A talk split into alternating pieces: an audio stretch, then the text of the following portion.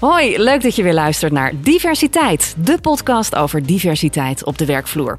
We bespreken actuele, lastige en humoristische thema's rondom diversiteit en inclusiviteit.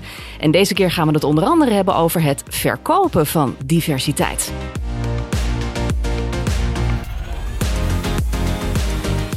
Mijn naam is Hannelore Zwitserloot en naast mij zit de Okko-leiding Managing Director van Harvey Nash Nederland. En Renzo Deurlo is er ook weer bij, oprichter van Green Fox Social Return.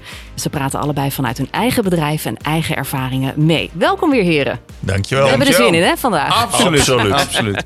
En deze keer is onze gast Sharda Ali Bux. Ze is zelfstandig ondernemer in sales, business development en partnerships. Ze studeerde bedrijfseconomie aan de Erasmus Universiteit en ze richtte zich daar al op genderdiversiteit in de top van beursgenoteerde bedrijven.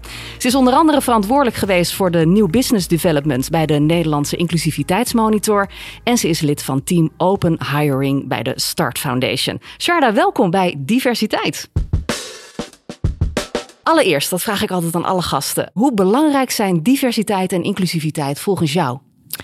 Nou, volgens mij zijn ze heel belangrijk, want ik denk uh, dat de toetreding tot de arbeidsmarkt voor iedereen uh, mogelijk moet zijn. En zoals je nu kijkt naar uh, de wereld en naar Nederland, is dat nog niet optimaal. Nee, nou daar gaan we het zo uitgebreid yes. over hebben. Ik wil het eerst hebben met jou over de Nederlandse inclusiviteitsmonitor. Ja. Want jij hebt ervoor gezorgd dat de, dat de relevante bedrijven aan boord kwamen. Hoe heb je die tientallen bedrijven zover gekregen? Dat ze zich inderdaad lieten doorlichten op die manier? Uh, nou ja, mijn vak is natuurlijk sales. En ik merkte dat uh, de bedrijven niet automatisch uh, wilden deelnemen aan de NIM. Ik ben vooral in gesprek gegaan met bedrijven. En um, ik heb aan ze gevraagd, onder andere, hoe het ervoor staat qua diversiteit en inclusiviteit binnen dat bedrijf. Want als je aan ze vraagt hoe gaat het qua diversiteit en inclusiviteit, dan zegt iedereen het gaat super goed. Hartstikke goed. Ja, ja, precies. logisch. Voor op ons eigen schema. Yes. Ja. En dan is het natuurlijk een kwestie van doorvragen. En waaruit blijkt dat dan? Um, hoe divers uh, is de groep werknemers binnen het bedrijf? Uh, heeft iedereen het naar zijn zin? Hoe is het werkklimaat? Um, en zo ga je in gesprek en dan kom je erachter dat het meestal toch niet zo goed is als dat uh, de bedrijven denken. Hoe ga je dan aan de slag om die bedrijven dan toch binnenboord te halen? Nou ja, dan kom je natuurlijk bij de vraag: waarom gaat het niet zoals het zou moeten gaan? Heel veel bedrijven doen heel veel aan DNI, diversiteit en. Ik, ik kort het even af. Um, maar in die end merk je dat de resultaten marginaal zijn. En hoe komt dat nou? Niemand weet het. Uh, de Universiteit van Utrecht en Ron Steenko van de ADG Dienstengroep hebben de NIM in het leven geroepen om te meten hoe het ervoor staat qua diversiteit en inclusiviteit. Ja, want dat was er nog niet, zo'n meetinstrument. Je nee. moet toch een soort vertrekpunt hebben. Exact. En ik denk als je wil uh, weten uh, wat al jouw effort uh, voor resultaat oplevert, zul je echt een nulpunt moeten hebben. Het vertrekpunt. En van daaruit ga je bekijken, oké, okay, dus alles wat ik heb gedaan heeft iets opgeleverd of niet. Ga ik mijn beleid dan aanpassen of niet? Of we zijn nu juist op de goede weg. En hoe leg je dan uit aan zo'n bedrijf dat het belangrijk is dat ze meedoen? Want voor hun eigen gevoel hebben ze de boel al helemaal op orde. Hoe zorg je er dan toch voor dat er wat intrinsieke motivatie komt vanuit zo'n bedrijf? Ik moet er inderdaad ook nog even mijn hoofd omheen uh, binden dat je überhaupt dit moet verkopen. Nou ja, bedrijven denken waarschijnlijk dat ze het niet nodig hebben. Ja, toch? Dus hoe, krijgen ze dan toch over die streep? Nou ja, we gaan, omdat ik met ze in gesprek ga, haal ik eigenlijk de behoefte naar boven. Dus elk bedrijf wil heel graag divers en inclusief zijn. Het lukt ze niet. Dus hoe ga je dat dan wel voor elkaar krijgen? Als je dan aangeeft, nou, als je dat van tevoren gaat meten. En dan weet je dus uh, wat de temperatuur is van de organisatie. Je weet waar de knelpunten zitten, want dat is natuurlijk belangrijk. Je kunt natuurlijk wel aan de slag gaan als uh, een dolle en niet weten waarom uh, en wat je aan het doen bent. Ja, dan werkt het niet. Nee, dus dat is weggegooid geld in feite. Dat is en weggegooid geld. En wat nog erger is, want dat las ik gisteren in Sprout Magazine: bedrijven worden diversiteitsmoe. Bedrijf, oh. Je hoort dus nu echt het geluid dat mensen roepen: Oh nee, gaan we nou weer wat aan diversiteit doen? Is het nou echt nodig? Mensen zien dus blijkbaar niet de noodzaak, zien ook niet de resultaten van alle effort die erin wordt, die erin wordt gestopt. Dus um, als je dat duidelijk maakt in het gesprek, weet je, laten we gewoon eens gestructureerd deze casus aanpakken. Waar sta je met wat diversiteit betreft? Weet überhaupt iedereen wat diversiteit is? Hoe gaat het met de inclusiviteit? Weet iedereen wat het is? Het gaat om het werkklimaat. Heeft iedereen het naar zijn zin op de werkvloer? Want dan krijg je natuurlijk het kip-ei verhaal. Moet je eerst divers zijn en komt dan de inclusiviteit? Of moet je eerst een inclusief werkklimaat hebben en komt dan de diversiteit? Nou, wat is het antwoord op die vraag? Nou, volgens mij is het eh, en-en. Want je ziet natuurlijk heel vaak uh, dat het fout gaat als mensen heel erg inclusief gaan werven. Ja, we moeten meer kleur in de organisatie, meer mensen die anders zijn. We halen ze allemaal binnen, kost ontzettend veel geld. En vervolgens komen ze binnen en de werkvloer is niet inclusief. Mensen voelen zich niet fijn. Wat gebeurt er dan? Dan krijg je het draaideur-effect. Binnen een paar maanden is iedereen weer weg. Nou, dat is volgens mij is dat doodzonde van je geld. Uh, doodzonde van de energie die je erin hebt gestopt. En je hebt weer een groep mensen een slechte ervaring gegeven. Juist, ja. Dus uh, gaan ze de volgende keer weer meedoen. Want in die end moet je natuurlijk het hele bedrijf meekrijgen. Wil je dit voor elkaar krijgen? Dus, uh... Ja, geld is toch altijd volgens mij de grootste motivator in het bedrijfsleven. Dus enerzijds gooien ze geld weg door een diversiteitsbeleid wat dus niet werkt. Is het ook zo aan de andere kant dat bedrijven die diverser en inclusiever zijn ook uh, beter presteren? Nou, je hoort dat heel vaak. En ik weet niet of je dat zo één op één kunt zeggen. Ik denk wel dat uh, er een grotere kans is dat je beter zou kunnen presteren. Ik zeg het gewoon wat voorzichtiger. Want ik denk niet dat je één op één kunt zeggen je bent diverser, dus je hebt betere resultaten. Ik heb ooit een, eh, een scriptie geschreven, uh, heel lang geleden, aan de universiteit. En um, daar bleek niet per se direct uit, als je meer diversiteit in het bedrijf hebt, dat daardoor het resultaat verbetert. Want het resultaat is natuurlijk afhankelijk van meer variabelen. Maar ik denk wel voor een bedrijf en voor de resultaten op de lange termijn dat beter maar het is. is toch prachtig dat je gewoon heel veel soorten visies hebt. Je kan ze naast je neerleggen, maar dan zijn ze er wel. Ik kan me voorstellen dat ja, uh, tien uh, uh, mannen bijvoorbeeld van dezelfde leeftijd redelijk hetzelfde denken over bepaalde zaken. Ja. En als je daar een beetje andere generaties, andere achtergronden bij haalt, dat je in ieder geval een discussie krijgt. Ja, nou zeker. En ik denk, ik denk dat het alleen maar goed is. Want een, een homogeen publiek uh, zal met een homogene oplossing komen. En ik denk, uh, als je gezamenlijk, weet je wel, in een team zit met allerlei verschillende inzichten, allerlei verschillende achtergronden, iedereen neemt iets anders mee, kom je vaak tot een innovatievere oplossing ja. van een probleem of van een casus. Ik denk dat je, je theoretisch misschien zo is dat als je allemaal mensen van precies hetzelfde profiel binnen hebt, dat dat het makkelijkste werkt. A, dat lukt niet. Je krijgt niet 35 witte mannen. Okko's. Of 35 okko's binnen. Uh, uh, Oudere mannen. Dank je. um, het, het, het, lukt niet. Hè? Dus je, zal van die regel ergens moeten gaan afwijken als je team groter wordt dan drie mensen. Um, um, nou, dan kan je maar beter goed doen studies laten wel zien, en alleen die rapporten zijn er op landbasis en niet op bedrijfbasis. Het is heel moeilijk om twee precies dezelfde bedrijven te doen waar eentje wel inclusief is en de ander niet. Maar landen kun je wel goed vergelijken. De landen die het gelukkigst zijn, zijn ook de landen waar inclusiviteit het beste is geregeld. Dus er is wel iets van een, een, een verband tussen succes en uh, uh, inclusiviteit. Hmm, mooi. Waar heb je dat gelezen? Ja, op het internet. Fantastisch medium. bij de kapper. Ja, ja, ja, ik hoor al. Nee, maar het is logisch toch als werknemers het fijn hebben in een bedrijf, dan lijkt het mij logisch dat Ja. een bedrijf floreert. Dat denk ik ook. Ja. Ja. En eh, toen jij inmiddels eh, hè, die, die tientallen bedrijven eh, had binnengehaald voor die monitor, stond de rest toen te trappelen? Misschien iets meer te trappelen. Hoe denk- verkoop je het überhaupt? Je zou denken, iedereen staat in de rij. Ja. En toch heb je het moeten verkopen. In ieder geval, dat was de, de, de- opdracht, de, de missie. Wat, wat kan je nou zeggen van, dat zijn de drie gouden regels van eh, diversiteit verkopen? En de drie gouden regels van diversiteit verkopen zijn in mijn opinie, je wil resultaat. Hoe, hoe, ha- hoe krijg je dat? Want het resultaat was er niet. Eh, dus ga je even back to basic en je gaat eerst meten. Nou, met de instrumenten die de universiteit eh, heeft ontwikkeld, kun je dat. Eh, dat, is, dat is één. En heel veel bedrijven zaten daar toch eigenlijk wel op te wachten. Want iedereen was ermee bezig, maar niemand wist nu eigenlijk waar ze stonden. Dus dat is één. Twee, ehm, doordat je het hebt gemeten en doordat je ook inzicht hebt gekregen in wat er beter kan binnen het bedrijf. Dus hoe, weet je, hoe voelen de mensen zich in het bedrijf? Hoe is het werkklimaat?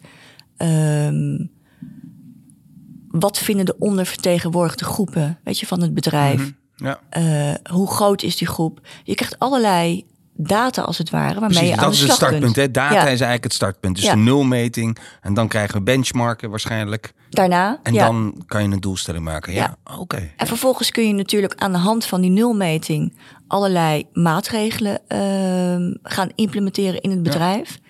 En bij een volgende meting kun je dus ook echt zien, hey, heeft het gewerkt of niet?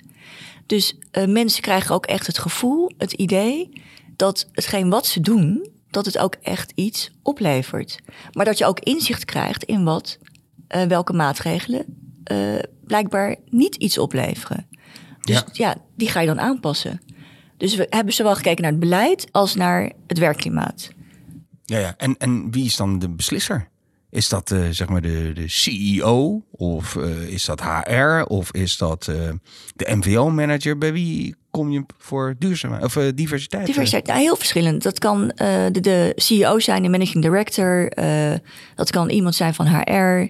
Soms is het natuurlijk ook in samenspraak met de CEO, de HR, de diversity officer.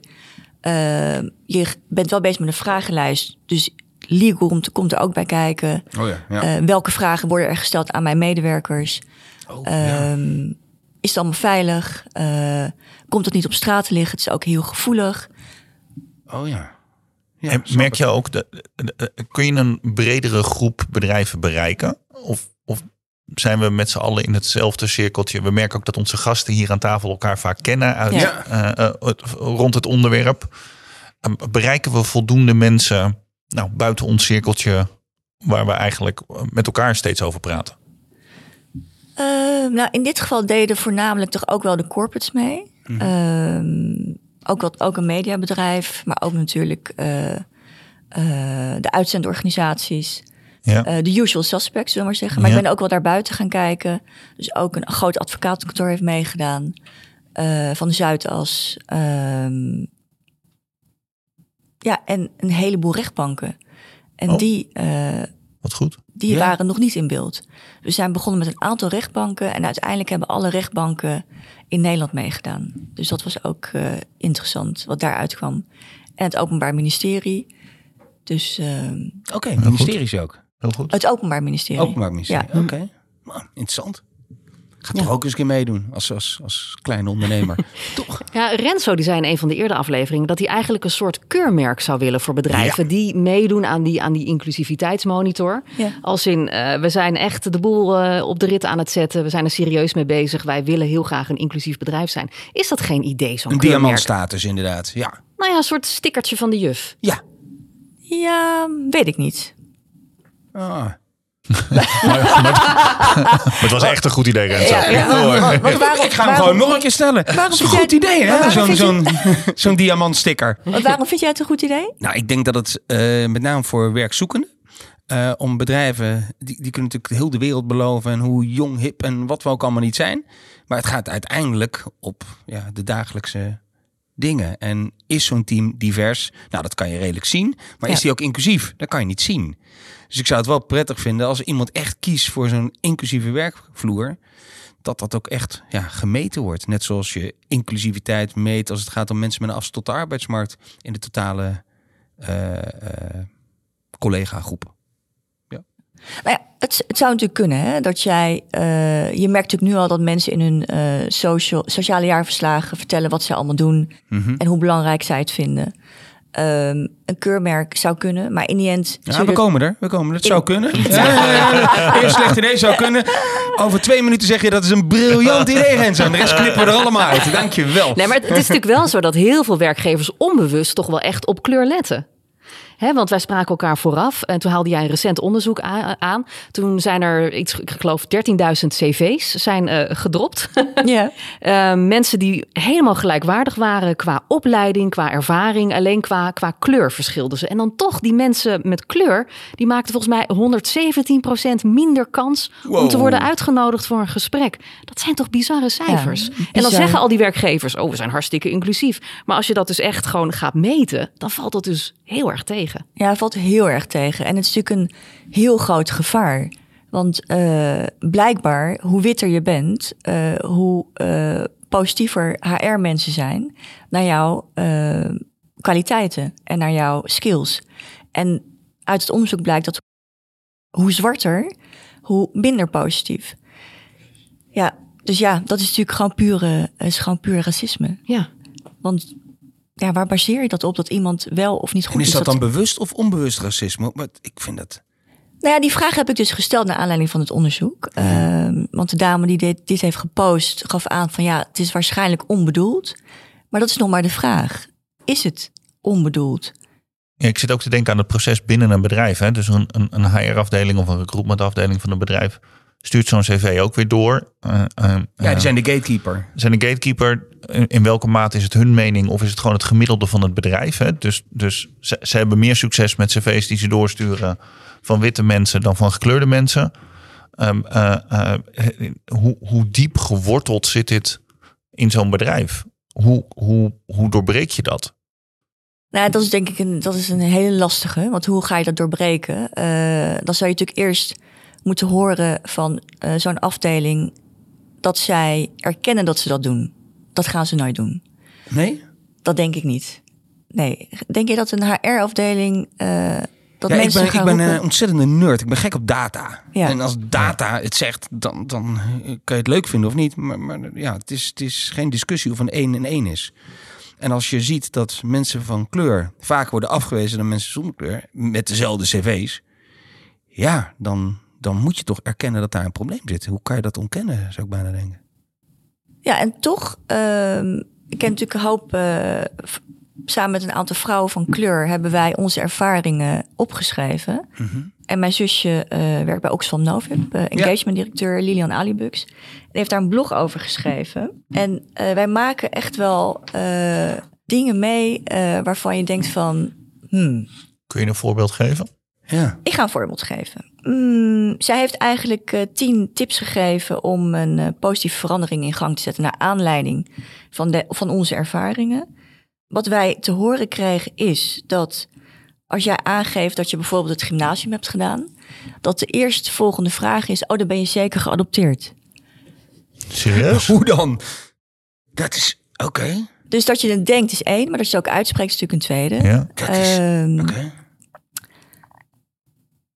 Wat we ook hebben gehoord is: eh, Goh, heb jij een WO-opleiding, universiteit? Maar eh, Surinamers hebben toch nooit een hoge opleiding?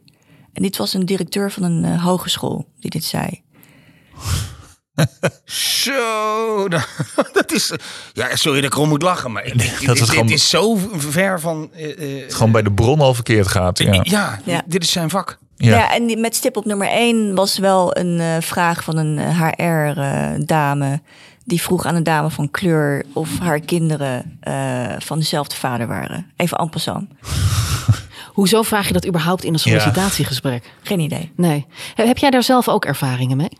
Ja, ik denk dat alle eh, mensen van kleur eh, deze ervaring hebben. In meer of mindere mate. Dat je tijdens een sollicitatiegesprek te maken krijgt met vooroordelen die gewoon patsboom op tafel worden gegooid. Ja. En ja, hoe ga je dat oplossen? Eh, om terug te komen bij jouw vraag, Okko. Ik, eh, ik ben benieuwd, hoe, hoe kijken jullie ernaar? Jullie zijn allebei... Ja, wij zijn echt elke keer bij elk gesprek weer geschokt. Omdat het is een wereld die je vaak als, als eh, eh, ja, witte oudere man gewoon niet ziet. Hè, we hebben hier, eh eh, eh, Bushra hebben we hier te gast gehad. En die liet ook echt voorbeelden zien dat je echt denkt, van, oké, maar dit herken ik gewoon niet. Maar dat klopt ook, want ja, ik heb geen kleur. Dus ik kan Ja. wel, en ik ben ook geen vrouw. Dus ik kan me gewoon bijna niet indenken dat iemand met zo'n reactie komt. Maar ja, dit zijn allemaal ja, eh, eh, intelligente, eh, eh, hoger opgeleide vrouwen die, die gewoon heel objectief naar zaken kijken en het goed kunnen verwoorden. Dus het, het klopt wel, maar ergens heb je zoiets van, dit, dit kan toch niet waar zijn? Dat kan toch niet in mijn land gebeuren, dit? Nou ja, vorig jaar was het uh, DNI-event van Typhoon en Jitske Kramer.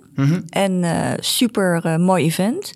En ik denk het mooie daar was, is dat Typhoon op een gegeven moment ook benoemde eh, wat er gebeurde in het leven van een man met een kleur in Nederland. En hij, ik denk ook dat je echt dat ongemak, weet je wel, even moet opzoeken. En hij gaf ook aan dat hij eh, vaak wordt aangehouden in zijn auto natuurlijk, omdat hij niet matcht met zijn auto. Oké. Of wordt rijdt hij in een Volvo station? Dankjewel. Ja. Geen idee. Het was een- waarschijnlijk een hele goede smaak. Ja, of hij wordt aangehouden in zijn, in zijn buurt, omdat hij niet matcht met de buurt.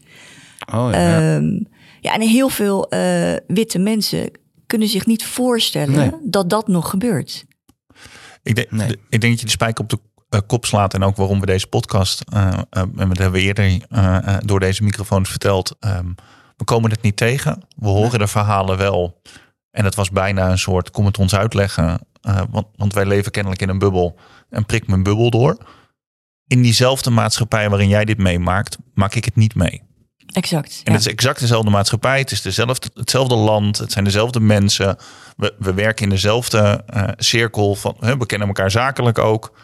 Ja. En ik maak het niet mee. En dat is ook meteen het verknipte. Ehm, dus als je aan me vraagt, ja, wat vind je er zelf van? En ik, ik zit nog in het proces met, eh, maar dit, dit, dit is echt verrot tot op het bot. Ja. In het realisatieproces, hoe verkeerd het is, ja. eh, moet ik doorheen, omdat er mensen tegenover me zitten en me uitleggen en ik de kans krijg om het verhaal te horen. Maar hoe krijgen we dat verhaal naar die andere miljoen mannen in het Luisteraars, bedrijfsleven? luisteraars. Ja? Ja, vast wel. Vast wel. Inmiddels Alle, wel. alle drie? Inmiddels wel. Ja. Ja, mijn moeder luistert ook. Mijn moeder ook. En interessant is, we, we hebben natuurlijk samen een event gedaan met Ja. eh Spinks on Site eh, Ja. over DNI in de start-up en scale-up wereld. En daar zei een dame die nu bij TechLeap werkt, ehm, je moet het eigenlijk zelf ervaren hebben. Ja. Zelf gevoeld hebben, wil je weten wat het is. Ja. En ik denk dat daar de oplossing ligt. Oh, ik, ik weet wat we jullie kunnen doen. In, Nou, in de Bijlmer wonen. Ik heb serieus, Ja? ik heb twee jaar Ja, tijdens mijn op bij een studietijd. dansevent of zo. Ik, ik dans op het ritme, niet Nee, maar- ik op de melodie en niet op het ritme. Dat ziet er heel stom uit. Twee jaar Hartje Bijlmer gewoond, nog in de, in de eh, armere periode, hè, voordat die hele kabel Oh, werd, ja, werd ja. opgeknapt. En ik weet nog wel dat ik op een gegeven moment op een metrostation stond en dat ik toen dacht, waarom voel ik me zo raar hier? Waarom heb ik het gevoel dat ik enorm opval? En toen ging ik om me heen kijken, dacht ik, oh, ik ben hier de enige witte.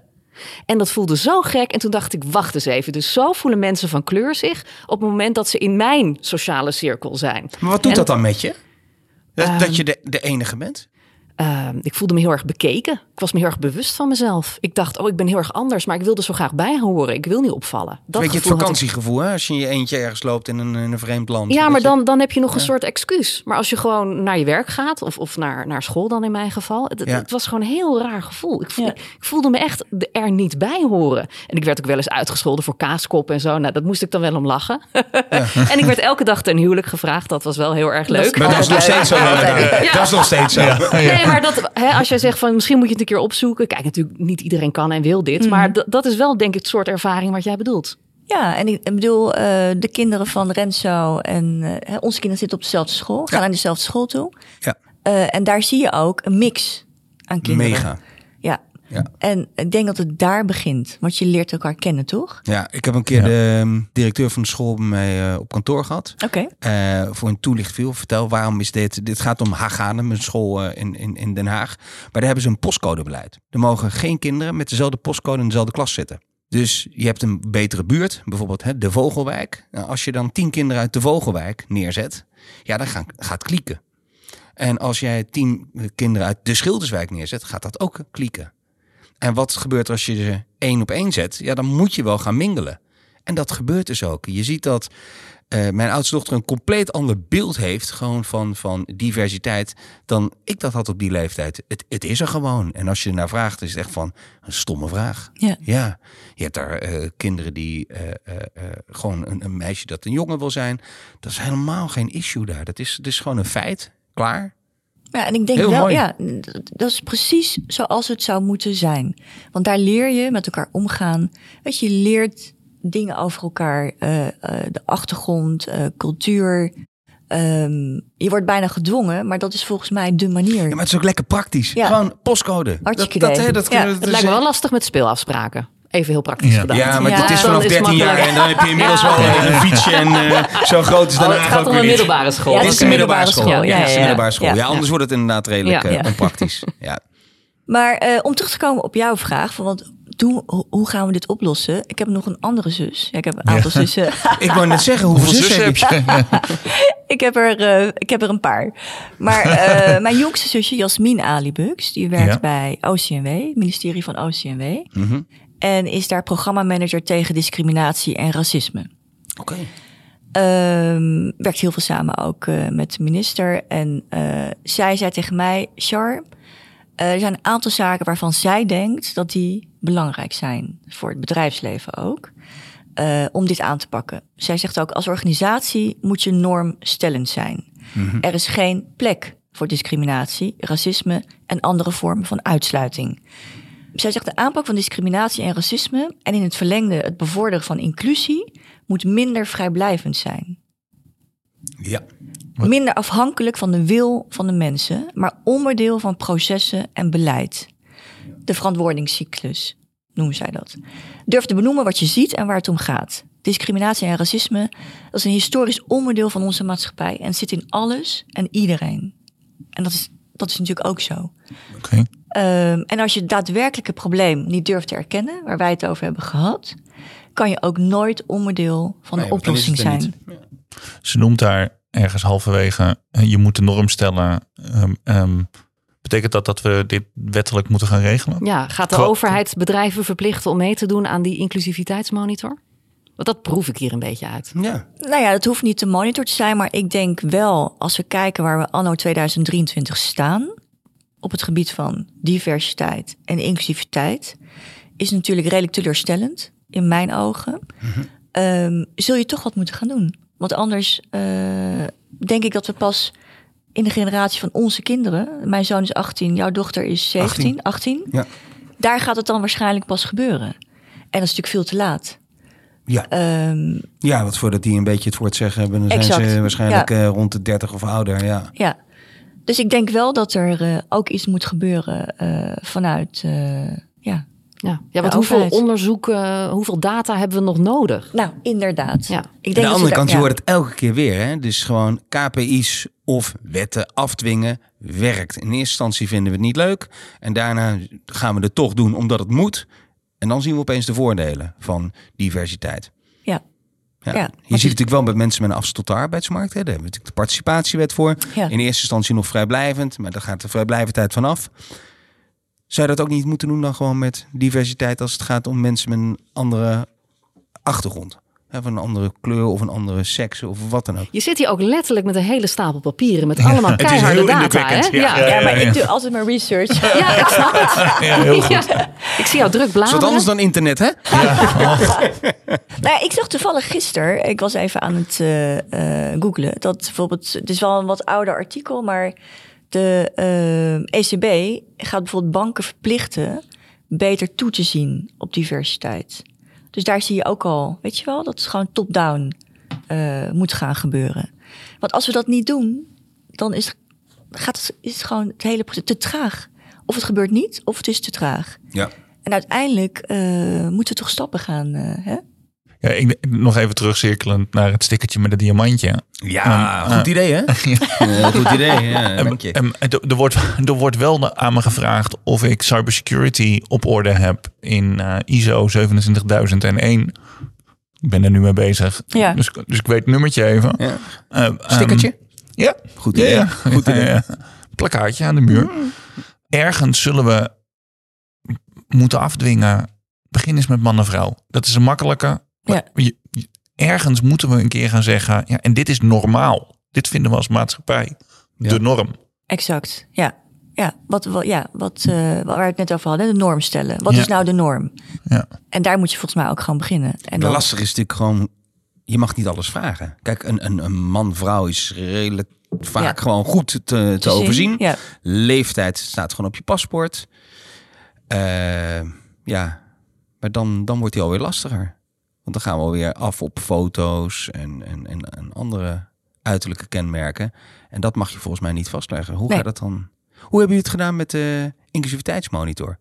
Nou, er waren natuurlijk heel veel vragen. Ehm, die heb ik, eh, ik heb ze natuurlijk gezien. En wij hebben de vraag bijvoorbeeld gesteld, eh, of wij, eh, de NIM stelt de vraag, in welke groep, weet je, in welke groep bevind jij je? Ehm bicultureel, Oké. ehm, Ja. LHBTI, eh, afstand tot de arbeidsmarkt. Ehm, En dan vinden mensen geen probleem om daar antwoord op te geven. ja, het is natuurlijk een vrijwillig. eh, je mag hem beantwoorden als je dat wil. Als je dat niet wil, dan doe je het niet. En dan ga je door naar de volgende vraag. Zijn er veel mensen die hem niet beantwoorden? Dat weet ik niet, want ik heb niet de data eh, geanalyseerd. Maar volgens mij werd die vraag wel redelijk gewoon goed beantwoord. Oké. Ja, ik denk zeker als je hem natuurlijk vrijwillig vraagt. eh, ja, waarom zou je daar geen antwoord op geven? Het is ook anoniem. Ja. Heb jij nog een, een tip tot slot, eh, hele praktische tip, Sharda, om een sollicitatiegesprek zeg maar, voor iedereen een fijne ervaring te maken? Hoe, hoe, hoe vlieg je dat nou aan? Gewoon heel concreet. Want je zei, hè, het gaat zo vaak mis. Hoe gaat het goed? Nou ja, ik heb ook nog een, eh, een project. Ik heb aan een project meegewerkt vanuit het ministerie van Sociale Zaken. Eh, Marina Lacroix eh begeleidde dat project. Waarbij eh, we hebben gekeken naar hoe je objectief kunt selecteren. Oké. Dus je zult nooit voor 100% objectief kunnen selecteren, want je hebt natuurlijk altijd die subjectiviteit ergens. Maar je kunt het proces wel objectiveren door bijvoorbeeld hè, in een vacature vijf eh, criteria eh, te vragen en niet meer. Je ziet soms wel eens vacatures met 20 eh, criteria. Dan denk je van ja, wat wil je nou? Die vijf criteria die worden uitgelicht en er wordt gekeken bij de sollicitanten, sollicitanten of zij daaraan voldoen of niet. Middels een eh, lijst, weet je wel? Je vinkt eh, Gewoon echt een checklist. ja, met een checklist van joh, voldoet hij er wel of niet aan? Eh, je kijkt met een selectieteam, dus met verschillende mensen, naar die criteria en of een sollicitant daaraan voldoet of niet. Dus je gaat echt heel eh, gestructureerd ga je Heel te werk. objectief. Heel objectief. Ja. Daarna pas, als je dat hebt gedaan, krijg je het eerste gesprek. Maar wordt ook, worden ook alleen maar die criteria uitgevraagd. Dus er wordt niet gekeken naar, weet je wel, is er een klik? Eh, wat voor sport doe je? Eh, dat laten we zoveel mogelijk achterwege. We gaan gewoon kijken, is de persoon geschikt voor de job op basis van de skills eh, die wij zouden willen als bedrijf en de skills eh, die deze mevrouw of meneer heeft. Nou, dat wordt daarna besproken, eventueel nog een tweede gesprek. Dus je is gaat dat een soort anoniem solliciteren? Wat Nee, een tijdje nee, in Den. Haag ook een onderzoek is geweest, Nee. volgens mij. Ik ben geen fan van anoniem solliciteren. Volgens mij werkt het helemaal niet. Ik heb geen flauw idee. Nee, nee ja, weet je, uiteindelijk zit je toch tegenover elkaar. Dus Het gaat alleen maar later in het proces Ja. mis. Ja. Ja, oké. ja, je stelt het moment waarop iemand erachter komt. Stel je dat- uit. Stel je uit. ja. Het lijkt me zo'n beetje zo spannend met Carrie Tefse. Met zo'n muur, weet je nog? En daar is die. Op goed geluk. Ja, dat, li- ja. dat lijkt me ook, ja, dat lijkt me ook wel spannend. En het is een jongen geworden. Yay! Nou ja, desnoods, toch? Ik bedoel, als dat, Ja. als dat nodig is. En vind jij dan dat, Ja. dat een, een kandidaat van kleur dan voorrang moet krijgen bij dezelfde eh, de competenties? Nee, of bij dezelfde competenties. Ik denk ehm, bij dezelfde competenties wel, want we hebben een inhaalslag. We hebben te maken met een inhaalslag. Ja. Je krijgt natuurlijk heel vaak toch, ja, maar dat is positieve discriminatie. Nee, want eh, we hebben een inhaalslag. Ik denk dat mensen van kleur heel lang eh, zijn uitgesloten van de arbeidsmarkt. Even heel kort door de bocht. En pas als we weer, weet je wel, eh, gelijk staan, zullen we maar zeggen, dan. Ja, kan je- de teugels vieren. Ja. Eens. Ja. Ja, maar daar zijn we nog lang niet. Nee, Dus eh, helaas. ik was benieuwd naar eh, jullie twee. Ehm, Oh jee. Ik zie angstige blikken aan de andere kant van de Je tafel. moet enorm nodig naar de wc nu. En jullie zijn natuurlijk allebei witte mannen. Ehm, Hebben vrij weinig te maken gehad met Ja. racisme of discriminatie. Vrij makkelijk ook altijd de banen gekregen. Nou, Die- of dat nou, niet? ik wil mijn 21 gaan ondernemen, omdat het is niet, ze stonden niet in de rij. Laat ik het dan maar zo zeggen. Ze Ja. zitten niet te wachten op hele kleine drukke mannetjes. Nee. nee, dat maakt niet uit welke kleur je hebt.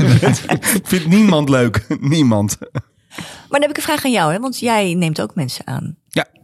Ben ik wel benieuwd. Hoe gaat het dan bij jou te werk? Ik doe aan een positieve discriminatie, dat durf ik best te zeggen. Ehm, we, wij hebben ook echt een soort wensenlijstje met wat we nog ontbreken in het team. Eh, en dat is onbewust gebeurd. Ehm, de sollicitatiegesprekken gebeuren door ons eh, altijd door twee verschillende mensen. Dus eh, zit, is de ene man, is de andere een vrouw? Heeft de een een, een- witte huid, de ander niet? Ehm, eh, oud, jong. En dat is het eerste gesprek. Het tweede gesprek ook weer twee verschillende mensen. Dus daarmee voorkom je dat je jezelf aanneemt. Dat is onbewust gegaan. En op een gegeven moment kijk je gewoon in de kantoortuin en denk je, ik ben een eh, zootje. er, is, er, is, niemand hier hetzelfde. En dat maakt het heel erg leuk. Ja. En we hebben daar intern ook discussies over gehad. Ik denk dat iemand die divers is, eh eh, anderen anders laat denken. En daar gaat het om. Dus je haalt meer uit je huidige team als je meer diversiteit toevoegt. Daarvoor moet het wel inclusief zijn. Ja, ja, exact. Ja. En dat gebeurt onbewust. Want we hebben dat eh, besproken met eh, eh, twee collega's van kleur.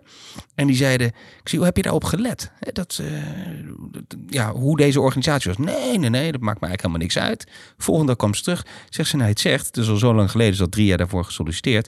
Ik heb wel gekeken wie er werkte. Dus onbewust heb ik het wel gedaan. Maar dat is een soort ritueeltje wat je doet. Dus we zetten nu iedereen op onze website. En dan zie je inderdaad ja, weinig Renzo's, gelukkig. ja. Maar ik, om terug op jouw vraag terug te komen, Hannelore. Ik denk ook dat eh, jullie hebben ook iemand gehad van uit de generatie eh, Z, Z, Ja. Ja, Emma? Gen Z. Gen Z. En ehm, je merkt natuurlijk wel dat eh, jonge mensen kijken toch wel iets kritischer naar eh, hoe een bedrijf, eh, welke mensen werken nu bij een bedrijf. Weet je, Ja. hoe gaan ze om met de mensen? Eh, ik denk dat je dat zeker niet moet onderschatten. En als werkgever, zeker in deze tijd met eh, personeelstekort, en ik denk dat dat ook wel gaat blijven, eh, zul je wel even achter je oren moeten krabben. Want hoe ga ik met mijn mensen om? En hoe ga ik met diversiteit en inclusiviteit om? Want dat wordt wel gezien en door de mensen die bij jou komen solliciteren, of niet? Absoluut. Ja. En voor hen denk ik ook wel een trigger om daar ergens te gaan werken, of niet? Ja, nou wat een van de leuke uitspraken van Emma eh, was... eh, de generatie daarvoor, dus de, de generatie I, is heel loyaal. Oké. Dus die, die blijven wel.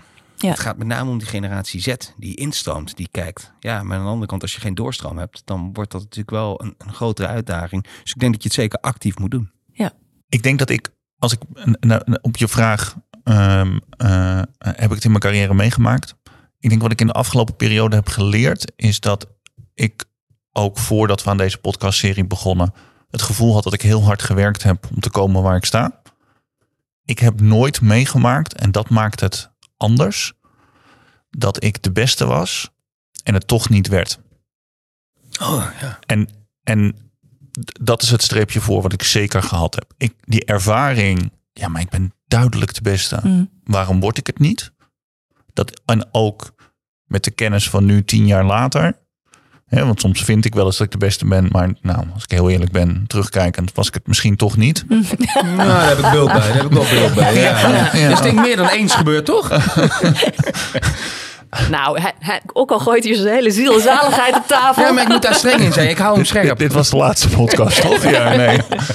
Eh, nee, dus, dus dat maakt het voor mij anders. En wat het nu ook anders maakt. Ehm, eh, ik ben nu denk ik ongeveer een jaar met dit onderwerp bezig.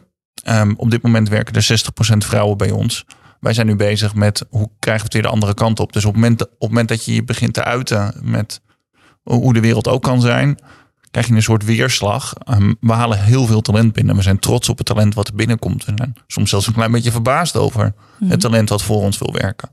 We hebben namelijk een grotere pool om uit te kiezen. Zo simpel is het. Ja.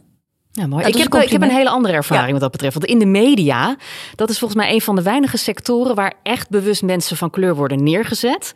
En eh, dat er zelfs mensen van kleur worden neergezet die misschien minder competenties hebben dan de blonde dames. Ik heb dat letterlijk twee keer te horen gehad in een sollicitatiegesprek. Oh, had je maar kleur, dan hadden we je zo neergezet. Oh. Heb ik serieus te horen gekregen. Dit is En toch echt... toen uiteindelijk hebben ze... Dit is echt... Oké. Ja, Ja. was een presentatie bij een regionale zender. Ik dacht dat ik Uiteindelijk- subtiel was, maar... Uiteindelijk hebben ze eh, daar de receptionist neergezet. Oké. Nee. Ja, serieus. dus- En eh, bij een andere regionale omroep ook van ja, sorry, eh, blonde vrouwen hebben we echt genoeg. Oh. Dus eh, ja, we kunnen je zo eh, inzetten, maar eh, het gaat hem niet worden, want eh, blonde vrouwen hebben we het eigen kweek en die willen we juist niet. Ja, en ik denk dat het daar dus ook misgaat. Hè? Want als je, natuurlijk, als je het zo gaat aanpakken, je merkt dat nu ook aan de witte man.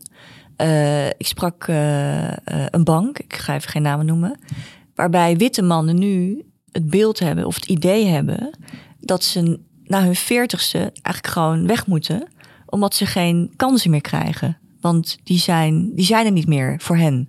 Die zijn er alleen maar voor mensen uit de, weet je, die een kleur hebben of afstand de arbeidsmarkt of uh, iemand die anders is. Ja, een krimpende sector is natuurlijk wel, ja, als je ja. dan iets wil gaan doen, ja, dan is het op zich logisch. Maar, ja, het is logisch toch? Je hebt eerst een, een, hele harde tegenbeweging en daarna komt het allemaal weer in balans. Ja. Hoop ik. Hoop ik ook. Ja. ja. Ja. en dat is denk ik dan ook voor het eerst krijgen dat je misschien de beste bent, maar toch niet wordt. Ja, zak het op. Ja. ja. It happens. Ja. It happens. Maar goed dat ik voor mezelf ben begonnen. Ja. Maar nogmaals, Sharda, al die data, al die cijfers die we nodig hebben. Eh, hoe lang hebben we dat nog nodig? Ik vind het fijn dat je dat vraagt, Hannelore. Want um, gedurende mijn werkende leven en uh, alles dat ik heb gelezen over diversiteit en overal waar ik aan heb meegewerkt, verbaast het mij dat we anno 2023 nog uh, allerlei kunstgreep nodig hebben om meer divers en meer inclusief te zijn. We hebben unconscious bias trainingen nodig. We hebben diversity officers nodig.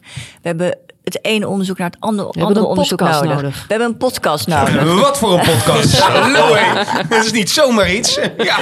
Nou, ik, dat is ook onbewust toch ook? Ja, maar ik denk dat we daar eens over moeten nadenken met z'n allen. Hoezo zijn we niet in staat om uh, talent te herkennen en te erkennen en um, gewoon daarvoor te gaan als bedrijf? Ja, dat is een goeie. Het is misschien toch de, de neiging altijd jezelf te willen aannemen. Sharda Alibux, bedankt voor dit gesprek. We zijn allemaal goed aan het denken gezet. En Okko Rensen natuurlijk ook weer bedankt. En jij bedankt voor het luisteren. En graag tot de volgende aflevering van Diversiteit. En dan is onze gast Anja Molenkamp, Global Director Family Nutrition bij Friesland Campina. Volg onze podcast Diversiteit via de website, zodat je niks hoeft te missen. En die website is diversiteit.com. En dat schrijf je dan uh, als tijd, dus met een lange ei en een dirk. En volg Harvey Nash en Green Fox via de socials.